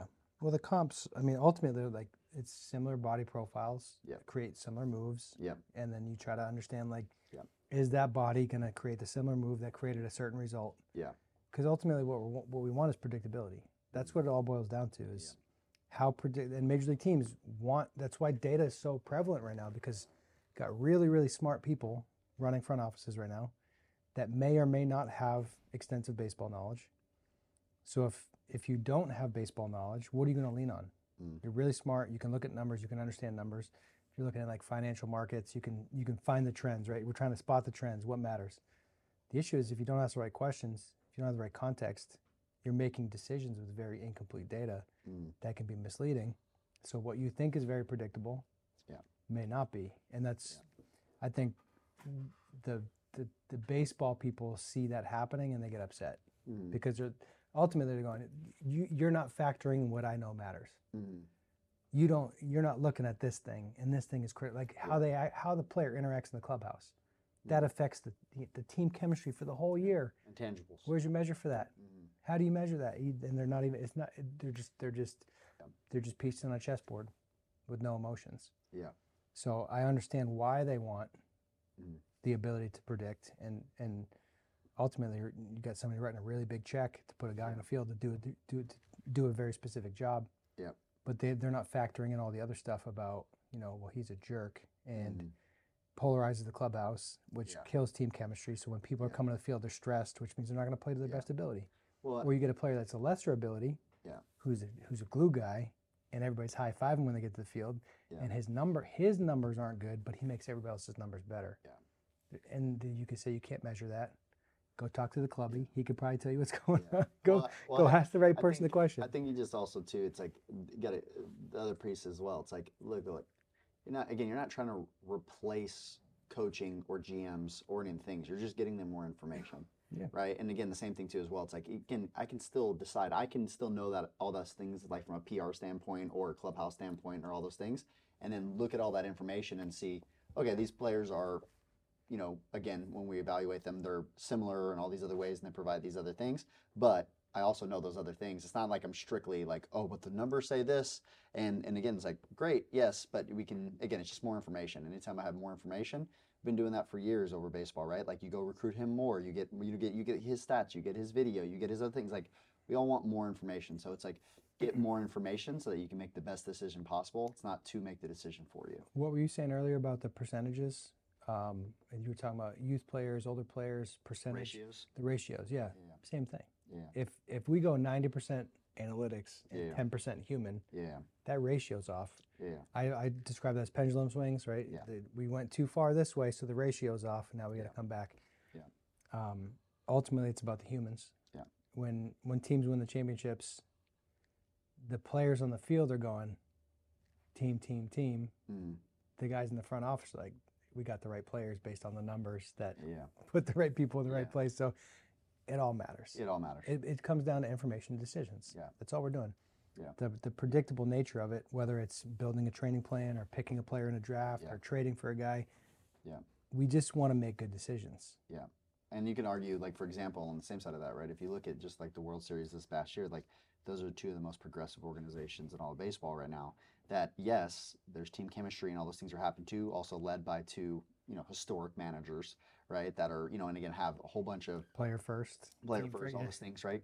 And then also, um, you know, again, obviously, if you go also back to um, like the ALCS, right? For example, it's like those are historic, historic managers, like you know, like with it, right? And it's like that mixture is happening, right? Where you do, yes, culture is important. Also, too, having a GM make better decisions and put the right, you know, put these teams together and all that stuff as well. Like there, those are different roles, and like there is a role for everybody. And like when someone else is doing somebody else's role, like it's, it can become problematic. Like it's all important, right? Mhm. Um, and so I think that again, obviously with that, right, is that that of understanding when everybody plays the right role, right? When the catcher's playing shortstop, there's a problem. Shortstop's playing catcher, right? Oh, you might have a chance. And that's that's on a baseball field. That's in business. Yeah, for that's sure. family. Everybody's with in the right every- yeah, classrooms. Um, so in the cage, I'm curious because I don't I don't know that you've ever actually seen me like super hands on with a player before. No.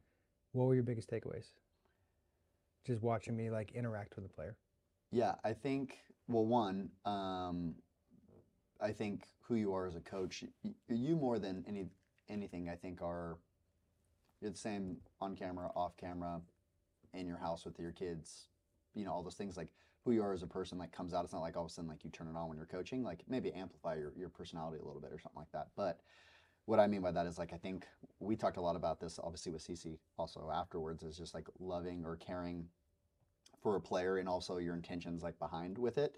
So like I think that side, if you go because I think people see that as a, a lot of. I- used to tell our staffers, especially when people shadow me. Um, I told Cody and Nicole when they first started shadowing me, all kinds of other uh, hitting coaches like before is like when you first look at and you start shadowing, you, you start looking at like X's and O's, right? Like what do you know? What you know, movements, all these things.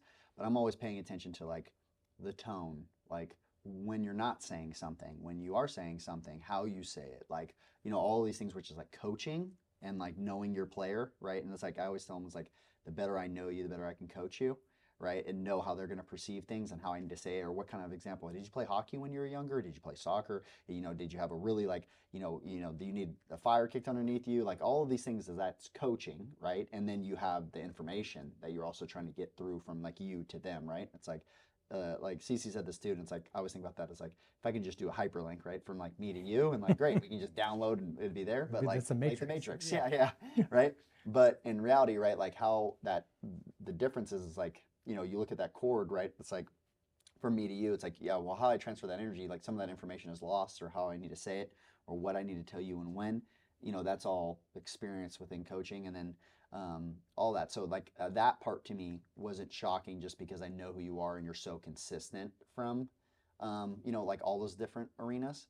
Um, but also too, um, and also too, because I've read a lot of, like for example, your book, and then also I've followed you and we've talked about hitting and some of those things as well.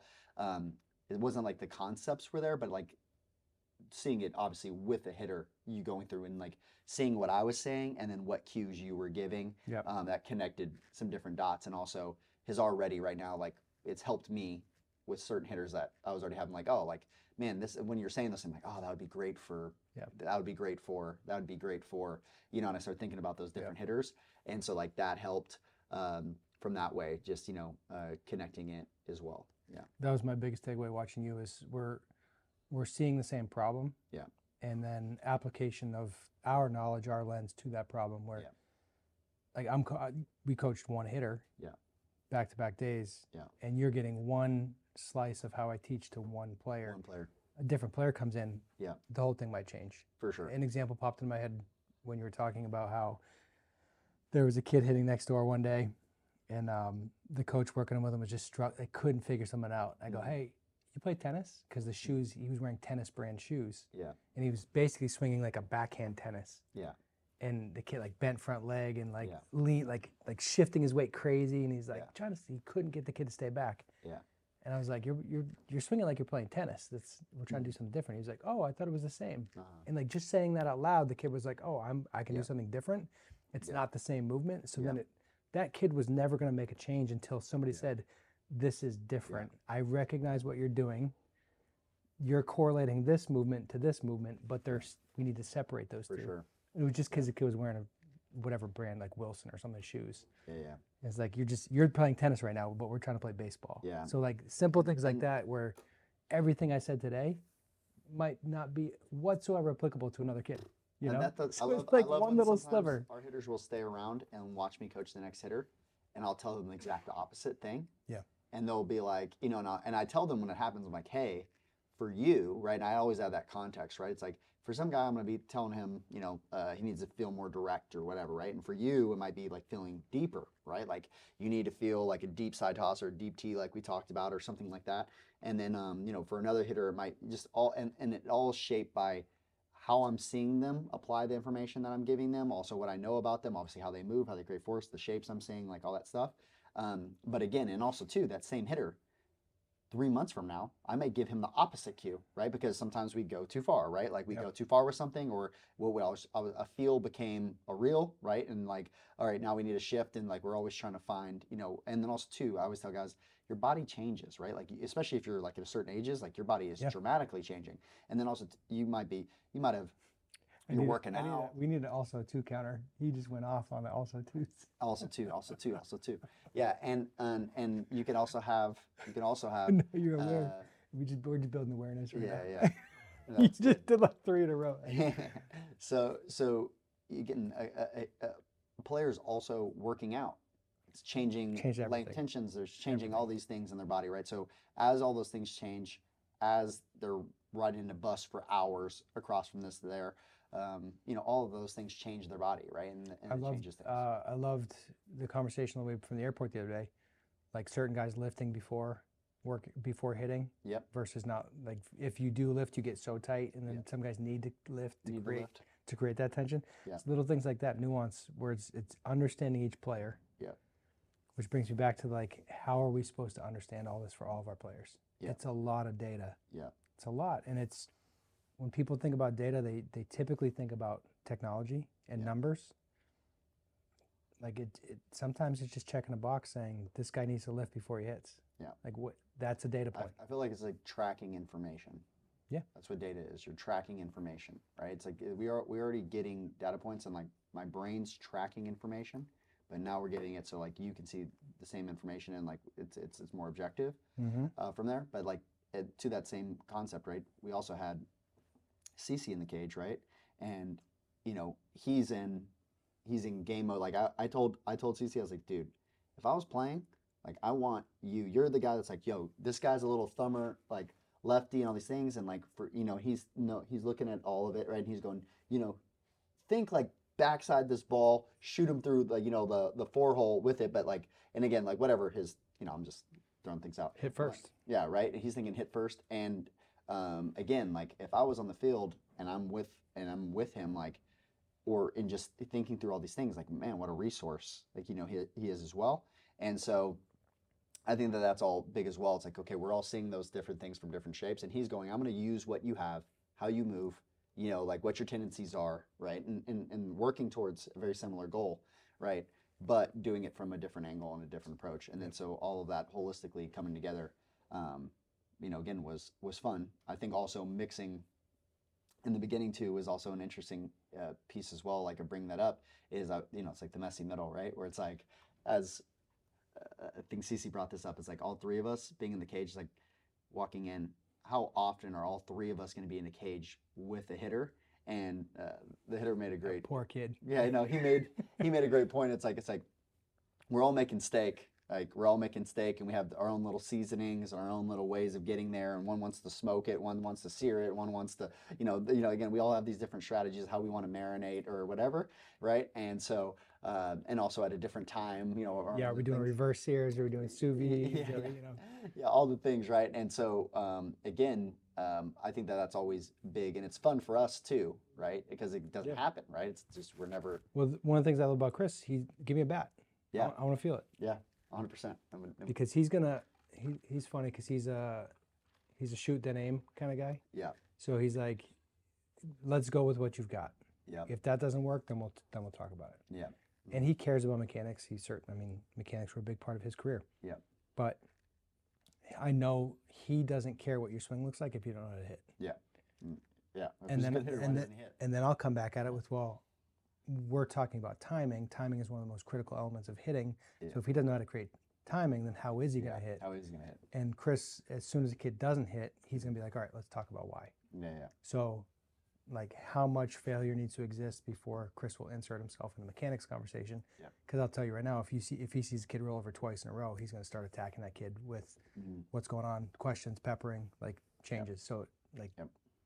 if it's obvious, you address it. If Yeah. it's not obvious, let's see how it goes. Yeah.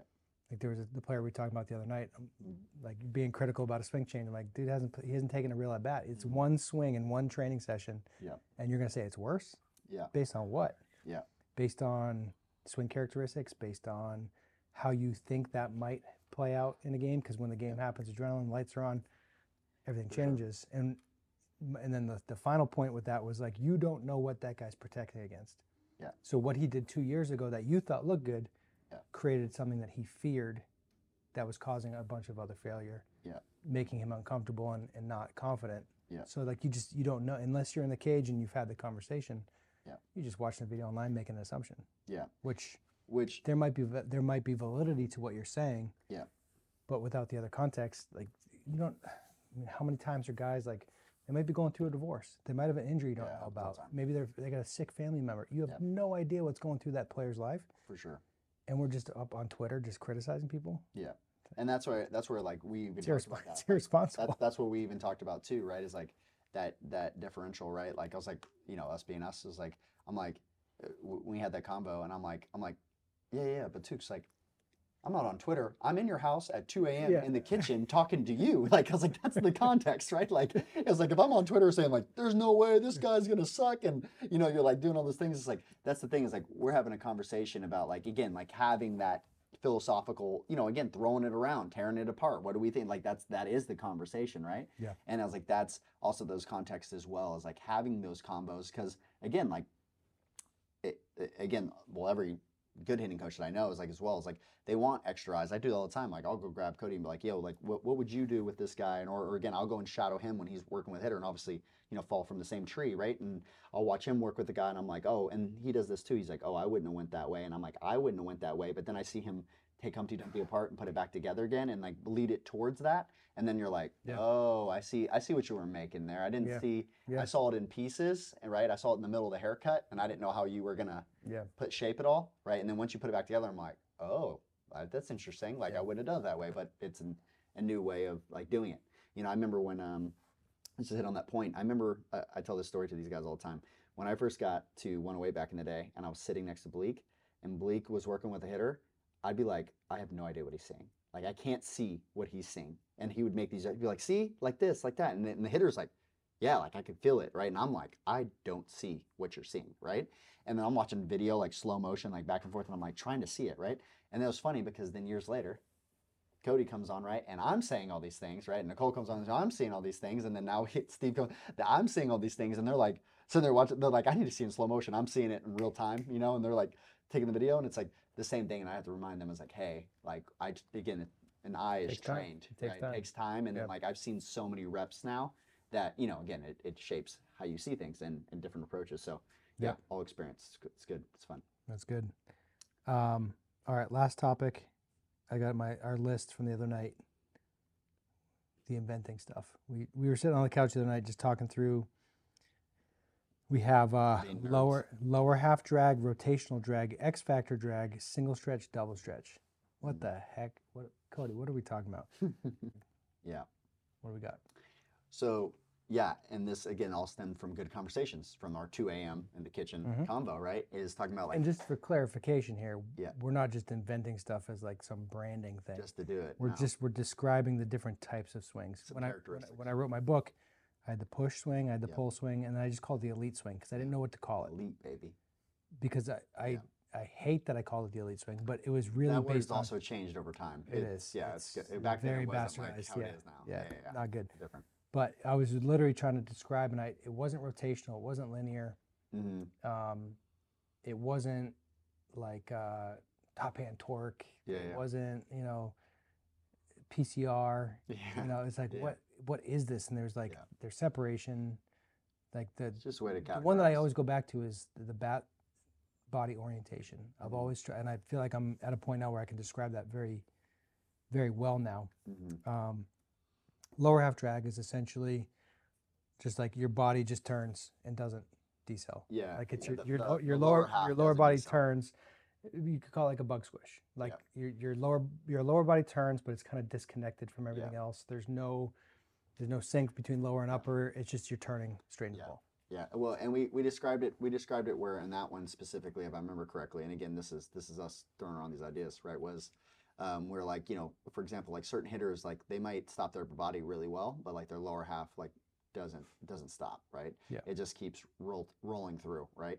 And again, like it with uh, You could call that like pulling off the ball with the lower body. Like if Yeah. you spin out, which is where- over over rotate. Yeah, over rotating the cue. lower half, right? And also, I mean, the other way I see it is as well as like how important, uh, like we were talking about this in the car too about like lower body focus. A lot of times I'll hit with a guy and they're like, oh, like you're really focused on the lower body. I'm like, well, it's the foundation of the building, right? Like, yes, like I see all the things that are happening up top too. It doesn't mean that I don't see them. It just, when the foundation of the building's messed up, right? It's like, we can, I'm going to fix the, there's stuff going on up there too, right? Yeah. And I'm, and I'm going to do that. And I was like with it, but it's like, you know, again, a long time too, a lot of things up top are being, are happening like a domino effect, right? Because of, again, not uh, just how they're creating force, but particularly too, like they might not have any stability down there, right? So the upper half can't do what it, it needs to do because it's trying to make up for whatever, So right? Like we can get in the weeds. Yeah. Yeah.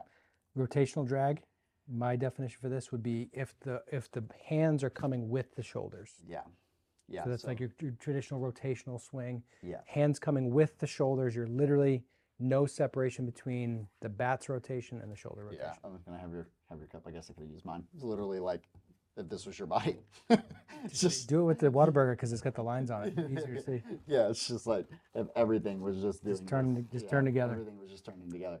And, Uh, and and that's where I wanted the difference, right? Like when we talked about with specifically when we said lower half drag, right? It's like the upper half may not be dragging, right? But the lower half is, right? And it's not it's not Yep. decelling. And then the uh, rotational drag was like again, everything is in and then everything comes back together. You Yep. know, everything comes all, all together. Next we have X factor drag. Yeah. Which is essentially you're creating separation. You see a lot of people they like do this and they get stuck and then they swing. Yeah. They create X factor and then they swing with the X factor. Yes. So they're they're turning. The you know hips are leading, shoulders are closed, yeah. and then you just rotate. Yeah, and that's like an epidemic nowadays because X Factor came such a big deal, hip shoulder separation, and then also on top of that as well, it's like okay, well, like if I get more separation, it's quote unquote they it was considered better at the time, right? Which is like the or and again we've obviously there's a lot of not good. not good, right? And so I, I always get Maybe. yeah, Maybe could be good. some hitters Some hitters need more. should have more. Some, Some need should less. less. Yeah, or shouldn't be trying to get more, right? And Yeah. so Without context of understanding that player and that player's Yes. body, exactly. the number alone is meaningless. Irrelevant. Just like telling you, if you if I'm describing some random person in the world, Yeah. and I say, hey, they weigh uh, 185 pounds, Yeah. you cannot tell me if they should be trying to lose weight, gain weight, if it's Yeah. a good weight. You don't know don't their height, you don't know their age, you Yeah, don't know anything about that person. You just know how much they weigh. Yep. Cannot qualify it. Yeah. You just can't. And then and then we talked about it's like again you can use your body like uh, a rubber band, which we're gonna talk about in stretch. I can use my body like a rubber band, or I can use it like a tow rope. And so like I can fire the lower half, and then it just pulls and drags my upper half into the the ground. And then those are the guys where it's like spin your lower half as hard as you can because well that's the only way I get speed up top. Is the Yeah. bottom better be spinning really hard. Right, and then, but that's the opposite of kinematic sequence. You don't want your fastest speeds on the bottom of the sequence, right? No. So it's literally your pelvis is the slowest moving thing, not the fastest moving. So Yeah. So that's lower body, lower half drag, rotational drag, X factor drag. Yeah. I'm going to jump to double stretch okay, to be able to describe single stretch.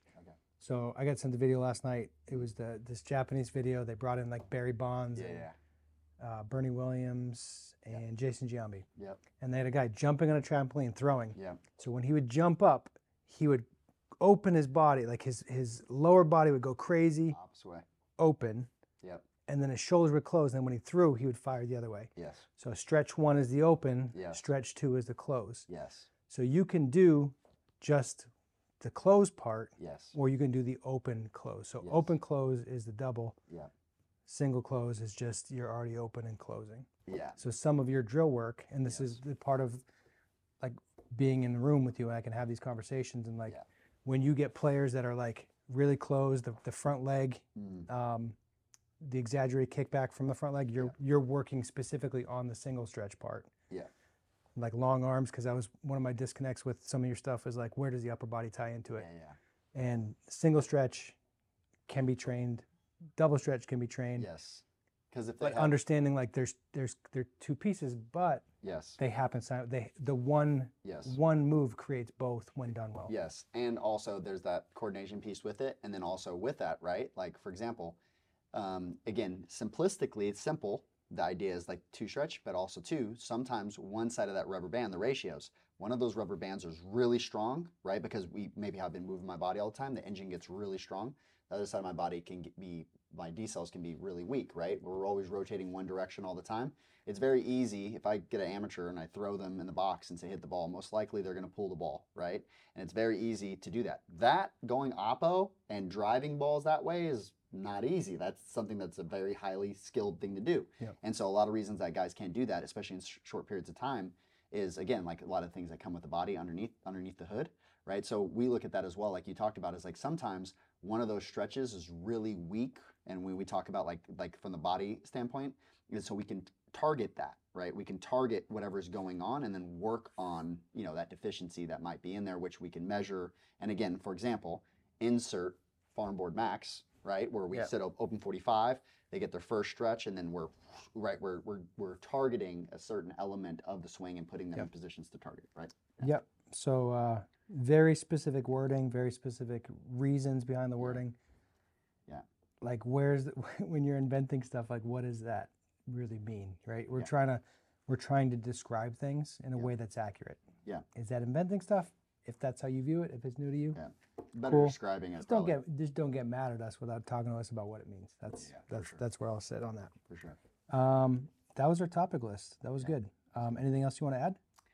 No, I think uh, I think the thing that I think was interesting is again, for example, uh, I just want to go back to that point when we were all in the cage together and the conversations that we had afterwards. The reason I think that was important is there's a difference between having conversations about like you're actually having constructive conversations that are around with like people respect each other, respecting each other, giving each other feedback with love, with consideration, with mindfulness that everybody's leading with good intention towards the same goals, rather than being like, you know, you do something, I'm like, dude, you're an idiot. Like it's just like, Well, I- you know, it's yeah. a very different combo. The conversations where there's one person trying to describe why they're right, Yeah, yeah, as opposed to what we did, which was Yeah. we're all seeing the same problem. We're all attacking that problem in a different way. Yeah. I'm picking up stuff from you. I'm picking up stuff from Chris. You're picking up stuff from me. You're picking yeah. up, like how it all. this is all again back to collaborative versus combative. Yeah, yeah, If if you're just trying to say that you're right, not disagreeing that you're right. Yeah.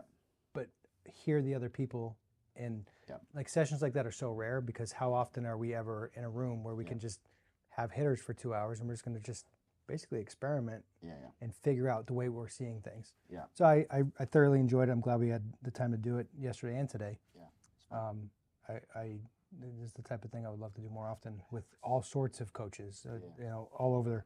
Be a really fun way to do things. Um, I just encourage if, if you have the opportunity to get in a coach with get in a cage with somebody you respect or somebody that respects you and like share and learn and Mm-hmm. let them ask questions. It's not like the the highlight video. I, I feel like Instagram right now is just highlight videos with pop music. Yeah, and you and It's like, and yeah, you we gotta, get it. And you got to know too, like along with that, right? Like again, on the same side of that, like it's a minute and thirty seconds at you know usually at max on most platforms, and you you get with that. It's like again, you're getting highlight tape. If there if you want to go deeper, there is more resources. Like if I want to go deeper and understand, like you you post a thread or something like that. Like you did start the courses where it's more long, you know, like Yeah. like lengthened, or also too, you do have a book. You do have other places where if I want to go c- consume more information on that topic rather than just taking it at a you know a single tweet or whatever is there is more information. Um, at the end of the day i didn't consume and you know become the hitting coach that i am now. You haven't you know become who you are now by consuming one tweet all right? Or it, it's it's a It's constant. conglomerate right? Yeah. it would take you know again I, there isn't one sitting where i could tell you everything i know. Like we've even talked about that as like again it was like 2 a.m i'm like we can get into this but it's like it's not going to be it's not a one Yeah, sentence thing. Is this like right? uh, 280 characters or Yeah, yeah, yeah. Like, what do you want? You want a bumper sticker, or do you want like actual? You want to get in the weeds? You know, like Yeah. it's just yeah, different with that. Yeah. How do you how do you end episodes? What do you do? I pray. Uh, yep. Go for I it. usually, I usually. we got? Yeah, yeah. All right, all right. And then I'll finish. I'll do our thing. All right, cool. Uh, dear and Father, thank you so much for this time together, God. God, I just, uh, um, I'm grateful for the time and the wisdom that you shared through all of us. I'm so thankful that uh, we can continue to lean on one another's resources. I'm thankful that you uh, made us the way that uh, we are, that we do need one another, God, to just see uh, the world from a, a more holistic perspective. Um, I'm grateful for the relationships that we've developed, and I just ask that you continue to soften our hearts and um, open us to one another, um, to help us love one another better and lead us towards you. And we pray all these things in Jesus' mighty name. Amen. Amen. On that note, pickle out. That's what Chris does. yeah.